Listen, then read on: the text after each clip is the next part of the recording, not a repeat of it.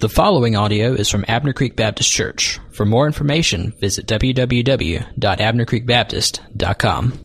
Let me ask you to turn in your copy of God's Word to John chapter 1. The kids, four and five year olds, can be dismissed uh, out to my left to go to Children's Church if they'd like.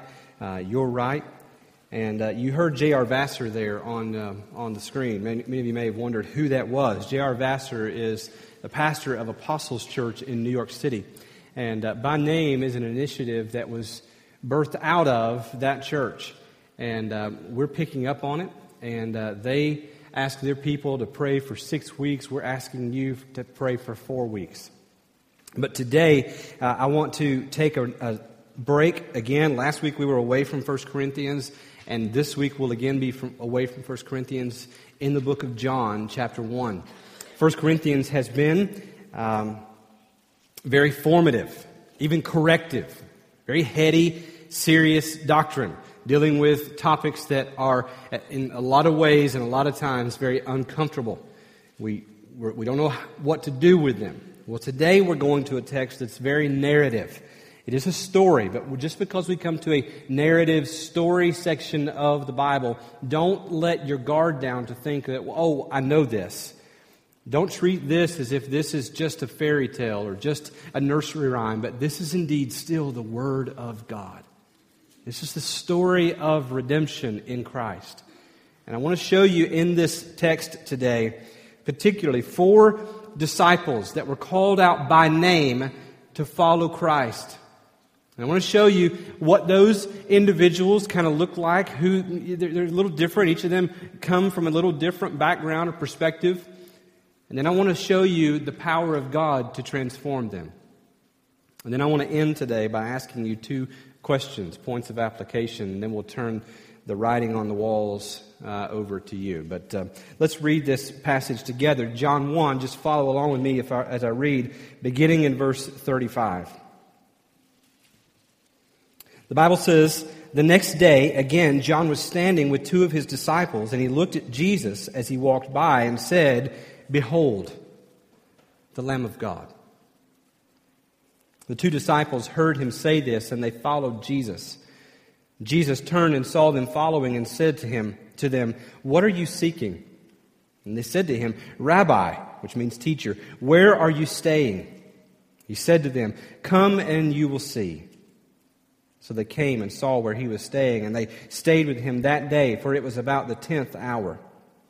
One of the two who heard John speak and followed Jesus was Andrew, Simon Peter's brother.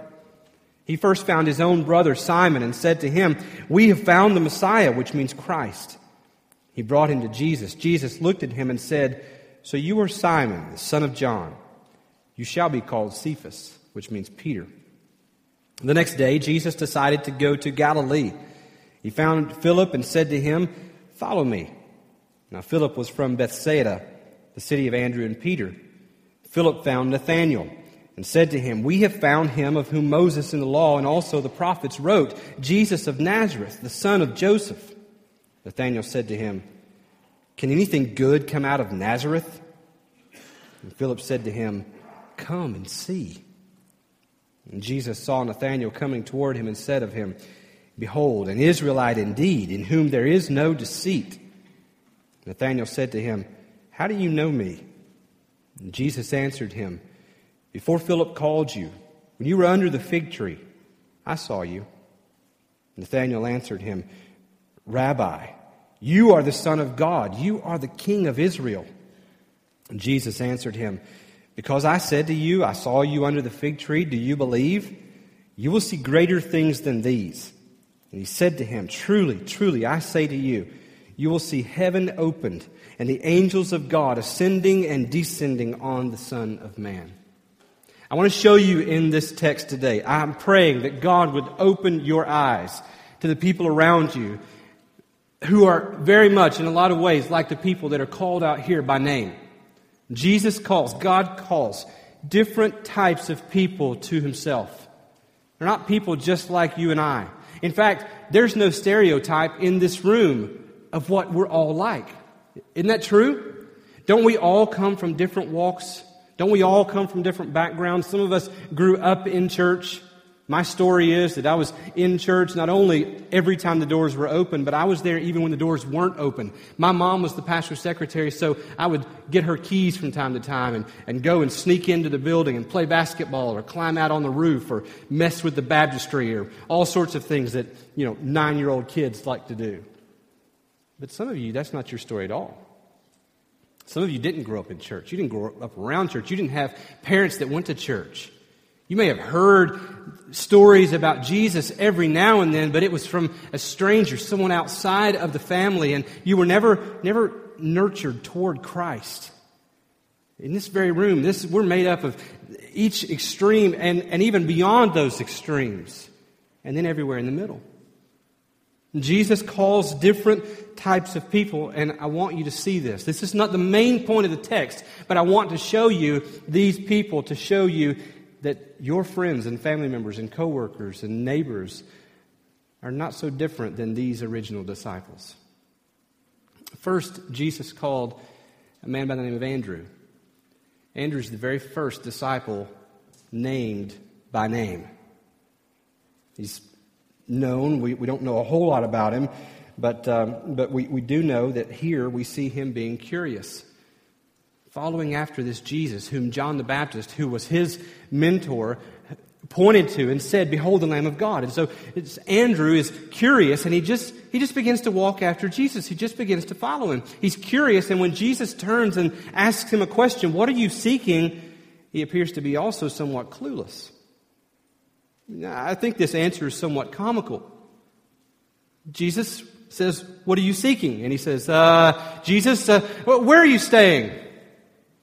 as if he's just been caught following him. He didn't want to be that guy that stalks him. And so he just sort of, on the, uh, where, where are you staying? He's curious. He's clueless. He's like the others. He was a fisherman. He's eager to follow Jesus. Later on, we see that he's eager to bring other people to Jesus. Not yet, but we will very shortly. We see in the very next few verses, we see him bringing his own brother, Simon. Simon, we found the Messiah. And he brings Simon to Jesus. In chapter 6, verse 8 and 9, it was Andrew who brought the little boy who had the, the five loaves and the two fish to Jesus. In chapter 12 of John, in verse 22, when, when some of the Greeks or the Gentiles decide they want to see Jesus, it's Andrew who brings them to Jesus. We don't know a whole lot about Andrew, but mostly what we know of Andrew, most every time he is mentioned in Scripture, he is mentioned as Andrew, Simon Peter's brother. In other words, he's living in the shadow of someone else. This was always my, my, my case, my example. I, I lived this way.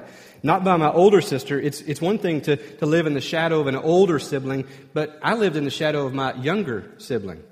I go back home today and, and people say, you know, you sound familiar, but I, I, don't, I don't know if I know you. I said, well, do you, do you know Christy? You're Christy's brother? Some of you in this room could say you've lived in the shadow of somebody else all your life. Maybe it's a sibling, maybe it's a parent, maybe it's a coworker, maybe it's a, a rival but you've lived in the shadow of someone else. Andrew was the first follower of Jesus to be identified by name, but he fades into the black of his big brother. We don't know much about him.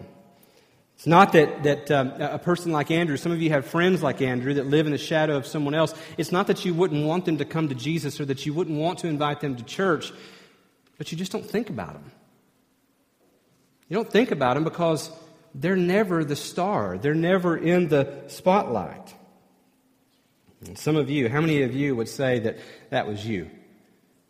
Living in the shadow of someone else, an older or a younger sibling, or a parent, or a rival, or a colleague, or a boss, or someone.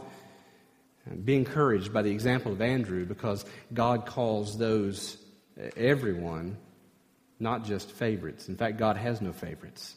It's not as if he just goes to the Simon Peters and says, Oh, there's Simon Peter. I got to get him on my team. It's LeBron. It's Kobe. It's Michael Jordan. No, no, no, no. God also calls Scottie Pippens. God calls those who are living in the shadow of others.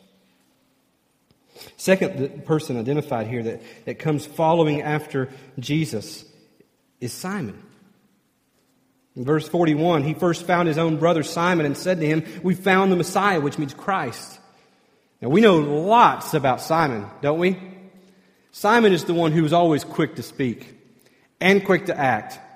Simon would often write checks with his mouth that his body couldn't cash. He's the one who steps out of the boat. He's the one who t- attempts to rebuke Jesus when Jesus is talking about what he must go through and endure. He's the one who Jesus rebuked and called Satan. He's the one who denied Jesus three times. He's the one who is boisterous and loud. Simon is that guy that you are not real comfortable inviting to church. Because if he comes, you're not sure what he's going to say or what he's going to do. And you don't want to be the guy that invited him or her, right?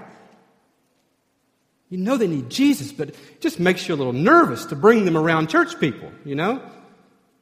How many of you were Simon? How many of you were the person that people were nervous when you would come around their church friends? Aren't you glad that someone stepped out of their comfort zone and went beyond what, what was comfortable for them and invited you to Christ? Be encouraged. God calls people who are rough and imperfect. The third person by name in this passage is Philip.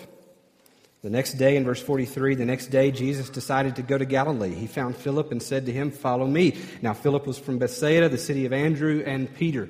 I include verse 44 there to show you that he's from the same very hometown as Andrew and Simon, or Andrew and Peter. Simon becomes Peter.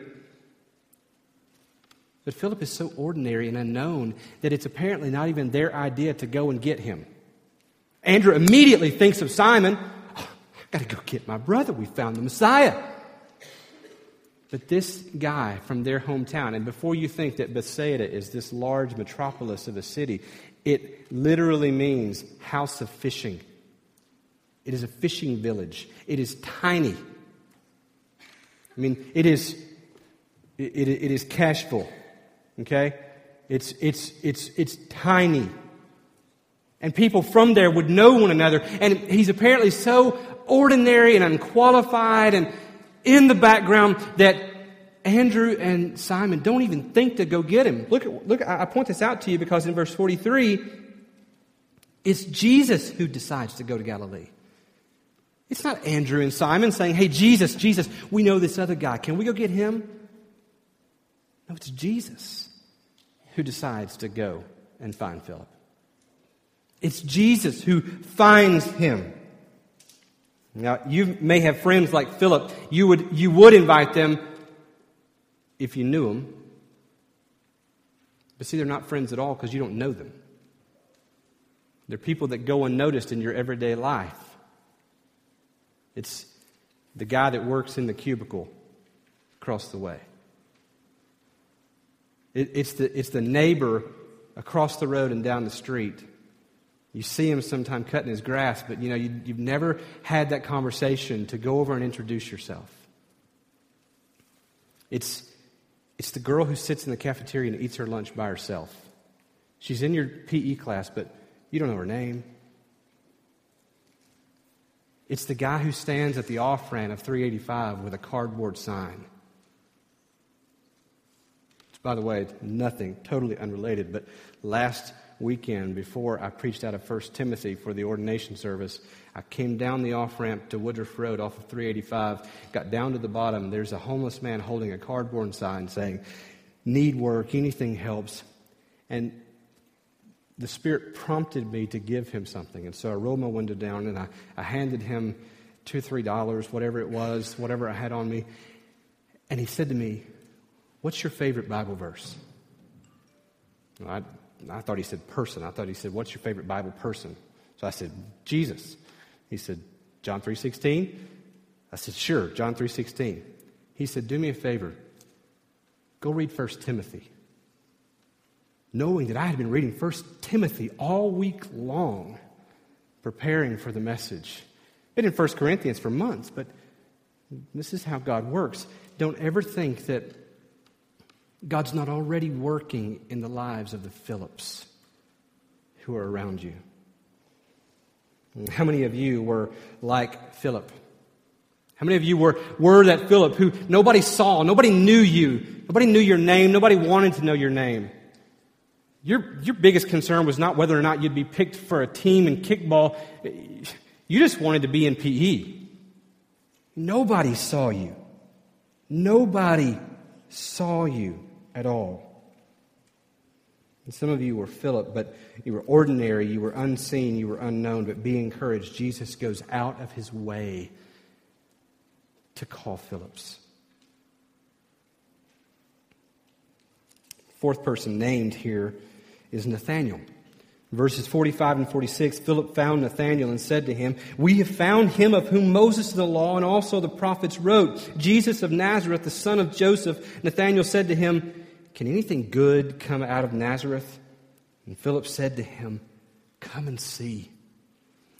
Maybe this was Philip's only friend. We read in the rest of the Gospels, Philip and, and Nathanael are together all the time. Nathanael, his other name is Bartholomew, is how he's otherwise known. They're together all the time. Maybe this was Philip's only real friend. And he goes and he gets his friend. He goes and gets Nathaniel. Nathaniel, though, is skeptical and he's, he's a little bit prejudiced. He's closed off to this thing. Can anything good come out of Nazareth? And Nathaniel's not really one to talk. Nathaniel, it's not like Nathaniel was coming from Jerusalem. Nathaniel was from Cana. Cana was about two miles away. And Cana was also a small little town. His question, can anything good come out of Nazareth, is answered in the very next chapter where Jesus turns the water into wine in Cana.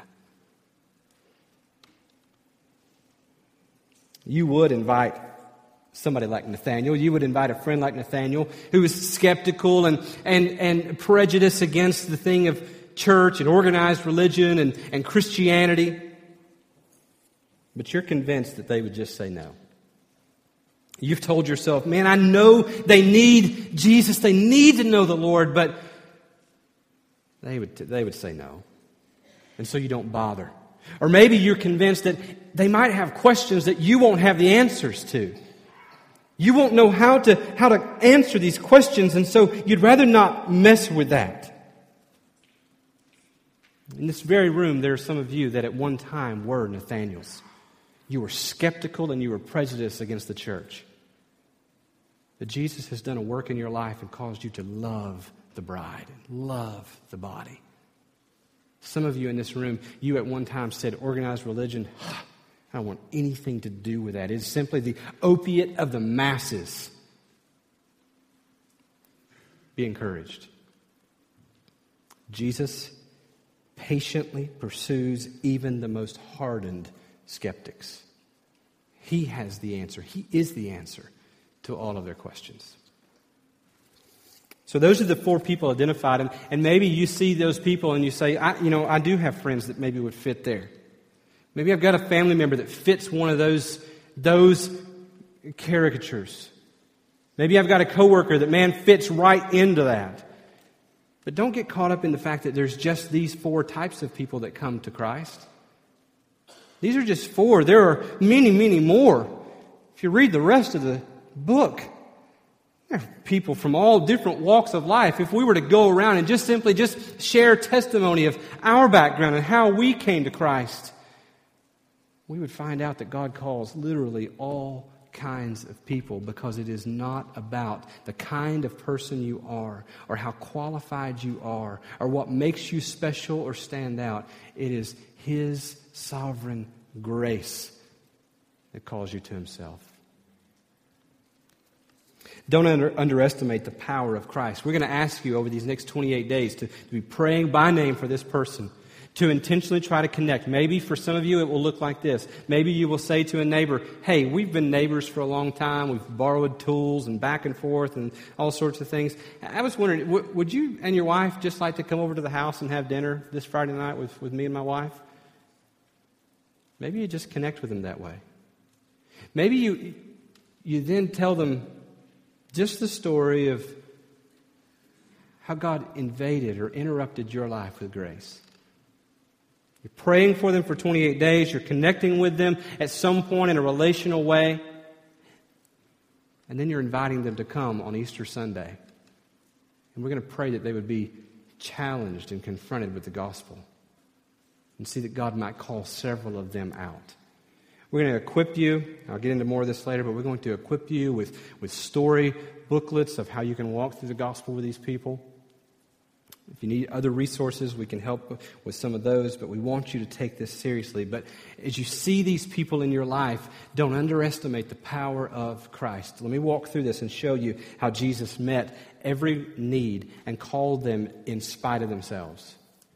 Number one, Jesus gives sight to the blind. Remember what, remember what Jesus says to Andrew when Andrew's walking after him? It's actually Andrew and John.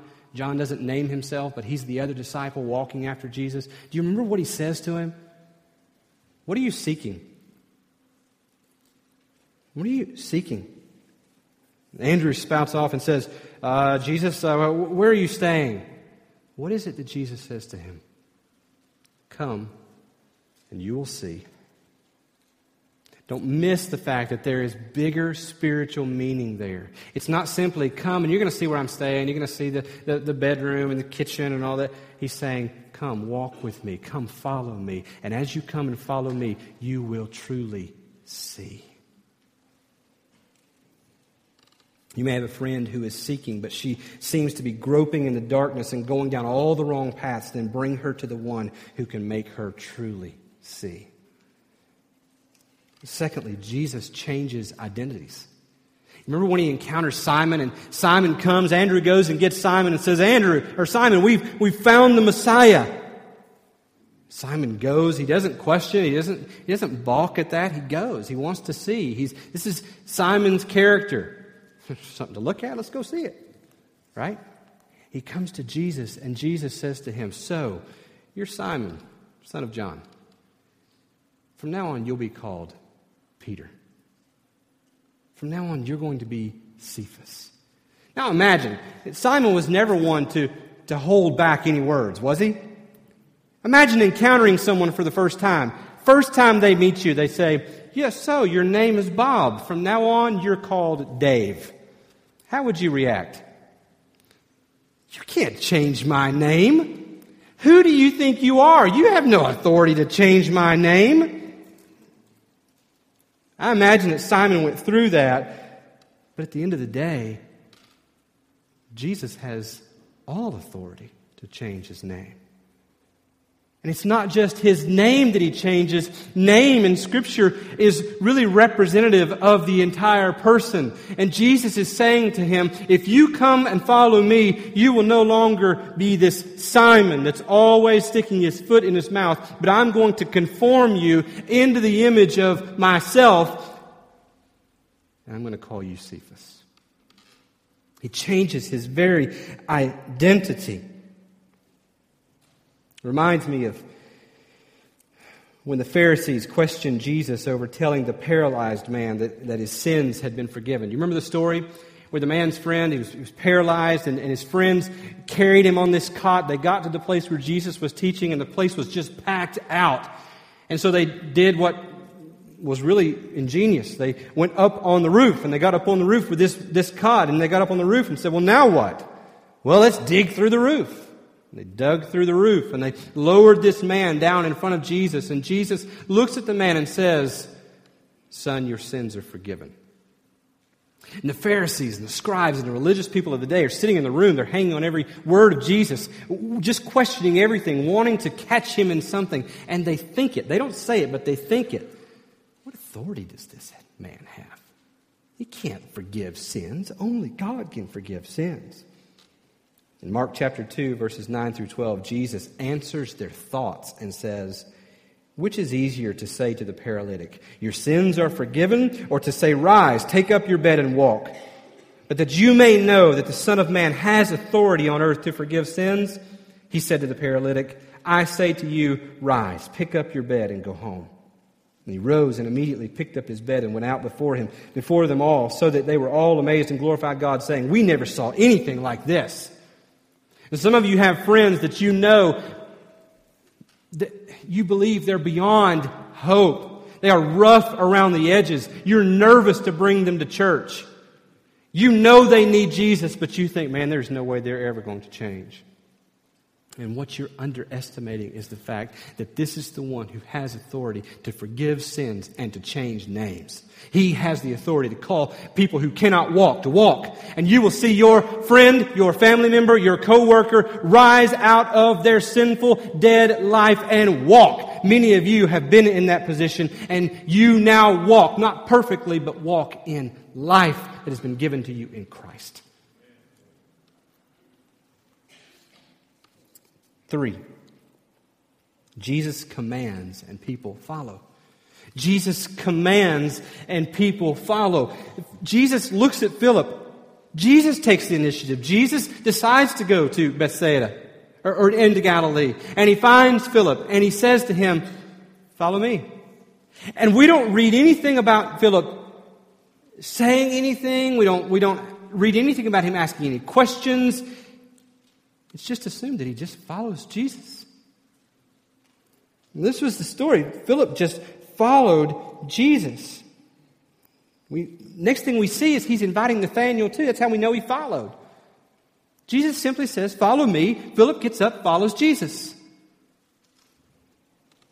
This is the raw, sovereign authority of Jesus. He speaks and creation obeys. Planets orbit at his word. Waves crash. Birds migrate. Seasons change. Rain falls. The earth quakes. Kings tremble at his word. He is sovereign. And unsuspecting, once resistant people follow. You may have a family member who you've prayed for for years and you think will never, ever in a million years follow Christ. But when Yahweh speaks, they'll hear. Right, Ralph? Ralph's been praying for his son for years. Ralph got a phone call not too long back from that very son who was wayward for years. Ralph has been diligent praying, God, bring him back to you. Ralph gets a phone call. You'll never believe where I went today. I went to church today. And that very son sat right over there with Ralph just what, two, three weeks ago? Yeah. When Yahweh speaks, he speaks with divine, sovereign authority. Don't ever think that a person is beyond the reach of God. God will save and call whomever he wants. In John 10 27, Jesus said, My sheep hear my voice, and I know them, and they follow me. Bring them to the Good Shepherd. Four, Jesus knows a man inside and out. Verses 47 through 49, Jesus saw Nathanael coming toward him and said of him, Behold, an Israelite indeed, in whom there is no deceit. Nathanael said to him, How do you know me? Jesus answered him, Before Philip called you, when you were under the fig tree, I saw you. Nathanael answered him, Rabbi, you are the Son of God, you are the King of Israel. In whom there is no deceit? Does Jesus remember what he has just said? Nathanael had just said, can anything good come out of Nazareth? Jesus is not here making a statement about the sinless perfection of Nathanael. He's not saying that he is sinless, he is without deceit. What he's saying is he is so unlike the hypocritical Pharisees that I'm so used to dealing with, who veil the truth for fear that it might cause some of their followers to walk away or that they might have to admit that he is God. But instead, he sees in Nathanael a raw honesty, one who simply says it like it is, tells it like it is. Jesus sees him and says, I can work with a man like that. And also, he saw Nathanael under the fig tree, proving his sovereignty. He not only knows the inside condition of Nathanael, knowing that he's not perfect, but he going to conform him to the image of Christ. He's going to call him to salvation. but he also physically knows his physical condition. He sees him in the situation that he's in. He saw Nathanael sitting under the fig tree. Jesus wasn't there. But he sees him. He sees Philip go to him. We don't know what Nathanael was doing under the fig tree. We don't know what was going on in his life, but Jesus sees him where he is. You may have a colleague who is full of doubt and questions on the inside or going through a really hard circumstance. They're obviously searching because they, they keep groping after all sorts of other things and nothing seems to fill this longing within them. They're hurting. You can't seem to help them. Nothing seems to help them. Bring them to the one who sees them in their circumstance and has the grace and the power to lead them through it. Bring them to the one who knows them better than they know themselves, the one who sees them and knows their current situation, the one who welcomes their honesty and their questions and can answer every single one of them.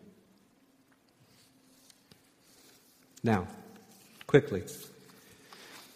God is powerful, and I could go on. I could go on to 50 and 51 and talk about Jesus there being the better ladder, the better access to God.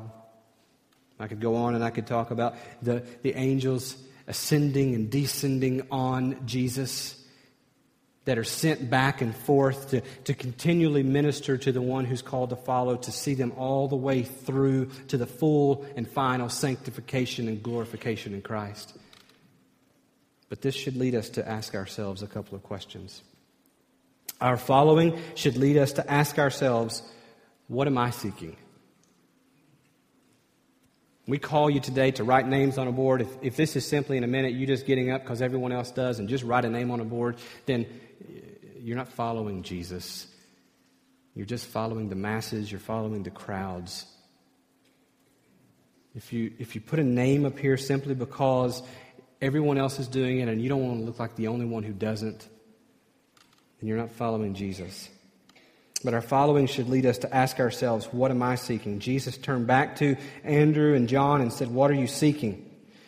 And I would ask you today, are we seeking after only the things that ultimately benefit us? Are we here this morning? Do we take the name of Christ only because of what it does for us? Are we seeking only the benefits? Are we like the crowds that only wanted miracles and bread? Or are we after Him? You see, I think this is the bigger picture of what Jesus is meaning when He speaks to Andrew and He says, Come, and you will see.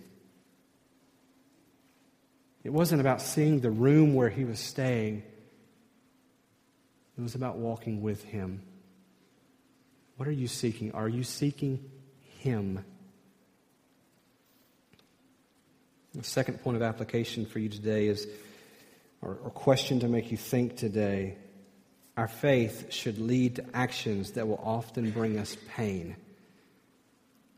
And this was missed by me so many times, but in verses 35 through 37, we, where we started out, we backed out of this text today. The Bible says, The next day, John was standing with two of his disciples. Don't miss that. Two of his disciples. Jesus walks by and he looks at Jesus and he nudges his disciples and he says, Hey, behold, the Lamb of God. And the Bible quickly tells, just almost passes over it. Those two that heard him say that left John and followed Jesus. Put yourself in John's shoes. This had to have stung just a little bit.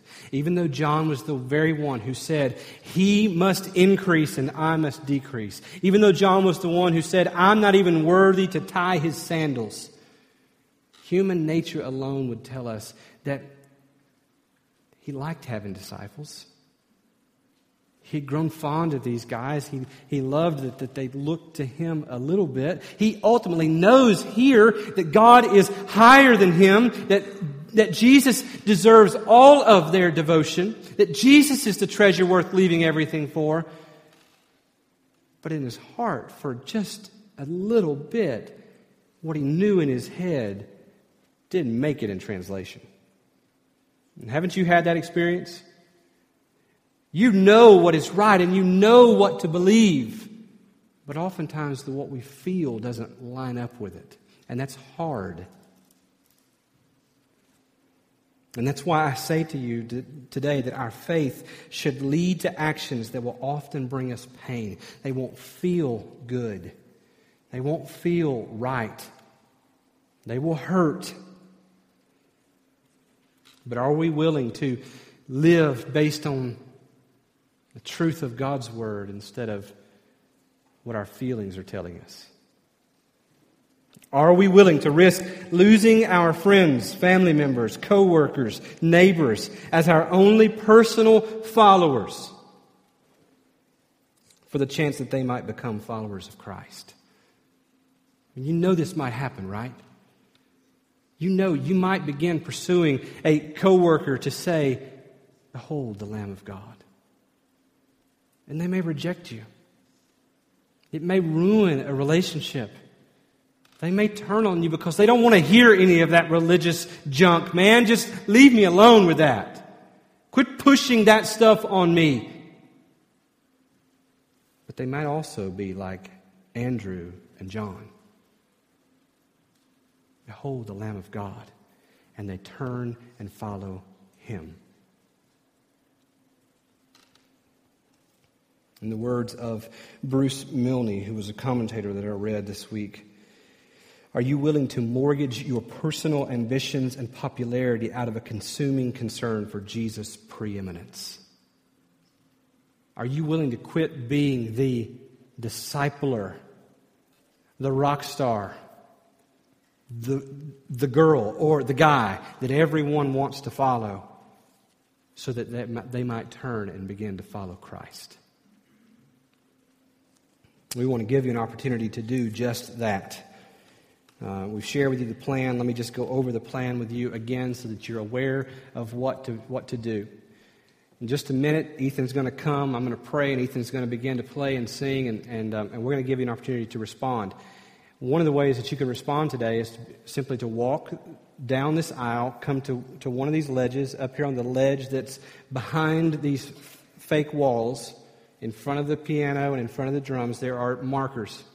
And you can come and you can pick up one of those markers. And right now, God has just emblazoned a name of someone on your heart and your mind. And we want you simply to come and just simply write a first name. For me, in just a minute, I'm going to write Chad and Joni. Next door neighbors, Chad and Joni. And for 28 days, we want you to pray for that person or those neighbors, whoever it is. I want you to pray that God's grace would interrupt their life, would stop life as they know it. Because if their life stops, they are hopeless. And we want grace to interrupt their life before that happens. So pray for 28 days that grace would interrupt their life that God would lovingly break into people's lives with saving and renewing grace, connect with those people in friendship. Maybe it's not having them over for dinner. Maybe it's simply, hey, uh, you know, going across and helping them in their yard, or, or you know, you know, you see them out there in the yard, just take a minute, just step over, just say some words to them, catch up a little bit, talk about the weather, whatever you got to do, but, but build a relationship. We're not trying a bait and switch here. We don't want you to, to create false friendships so that then later on you can go, ah, now I got you. We want you to build real and loving, genuine, authentic relationships with people who are not like you. Some of you right now, you're thinking, I don't know that I know any lost people. Maybe this will serve to push you out there to know some. And then share the story of God's saving grace in your life. Share how, share how God interrupted you. And then ultimately, we want you to invite them to come on Easter Sunday. We could go out into our community and we could print up signs, and, and you know, we're going to do some of that at some point, but we could print up door hangers and we could go canvass our neighborhood and hang up you know, door hangers, cheesy door hangers that say, hey, you know, come to Easter. But how much better would it be if we ask you to go where God's already placed you? and to invite the people that He's already put into your lives. I want to invite you to pray with me, and then when Ethan comes, respond by coming and, and writing on these walls. I'm going to write over here uh, in just a minute. After I write, I'm going to be seated right up here. And if God has led you to something else, maybe God's calling you to salvation today. He's called you to follow Him. I'll be here. I'd love to talk to you. Maybe He's calling you to join this church. Maybe there's something else entirely that you feel He's calling you to. Then I'll be here to, talk with you. But, uh, but let's respond and say yes to His invitation. Let's pray. Jesus, we absolutely love you because you first loved us. But God, we know in our own strength that we are incapable of following you in the way that you're calling us to follow. But God, your strength is sufficient.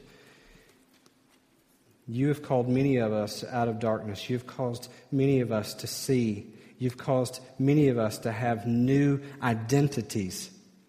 You have spoken and we have followed. You know us inside and out, and you've called us to yourself. You're transforming and conforming us to the image of Christ. And God, I just pray, Lord, that we would not allow that to simply terminate on us, but God, that you would work through us as channels to reach the people that you've placed in our lives for your grace. We make no apologies for this because we believe that this is better than the cure to cancer or AIDS. This is better than the answer to starvation. This is better than ending war in the world. That the gospel is the most important thing that has ever been given to us or shared with us. And God, help us to share with an urgency and a compassion and call people to you. I pray this in Jesus' name. Amen. Let's respond. Ethan will direct us. You respond as God leads. This time of teaching is brought to you by Abner Creek Baptist Church. For more information, visit www.abnercreekbaptist.com.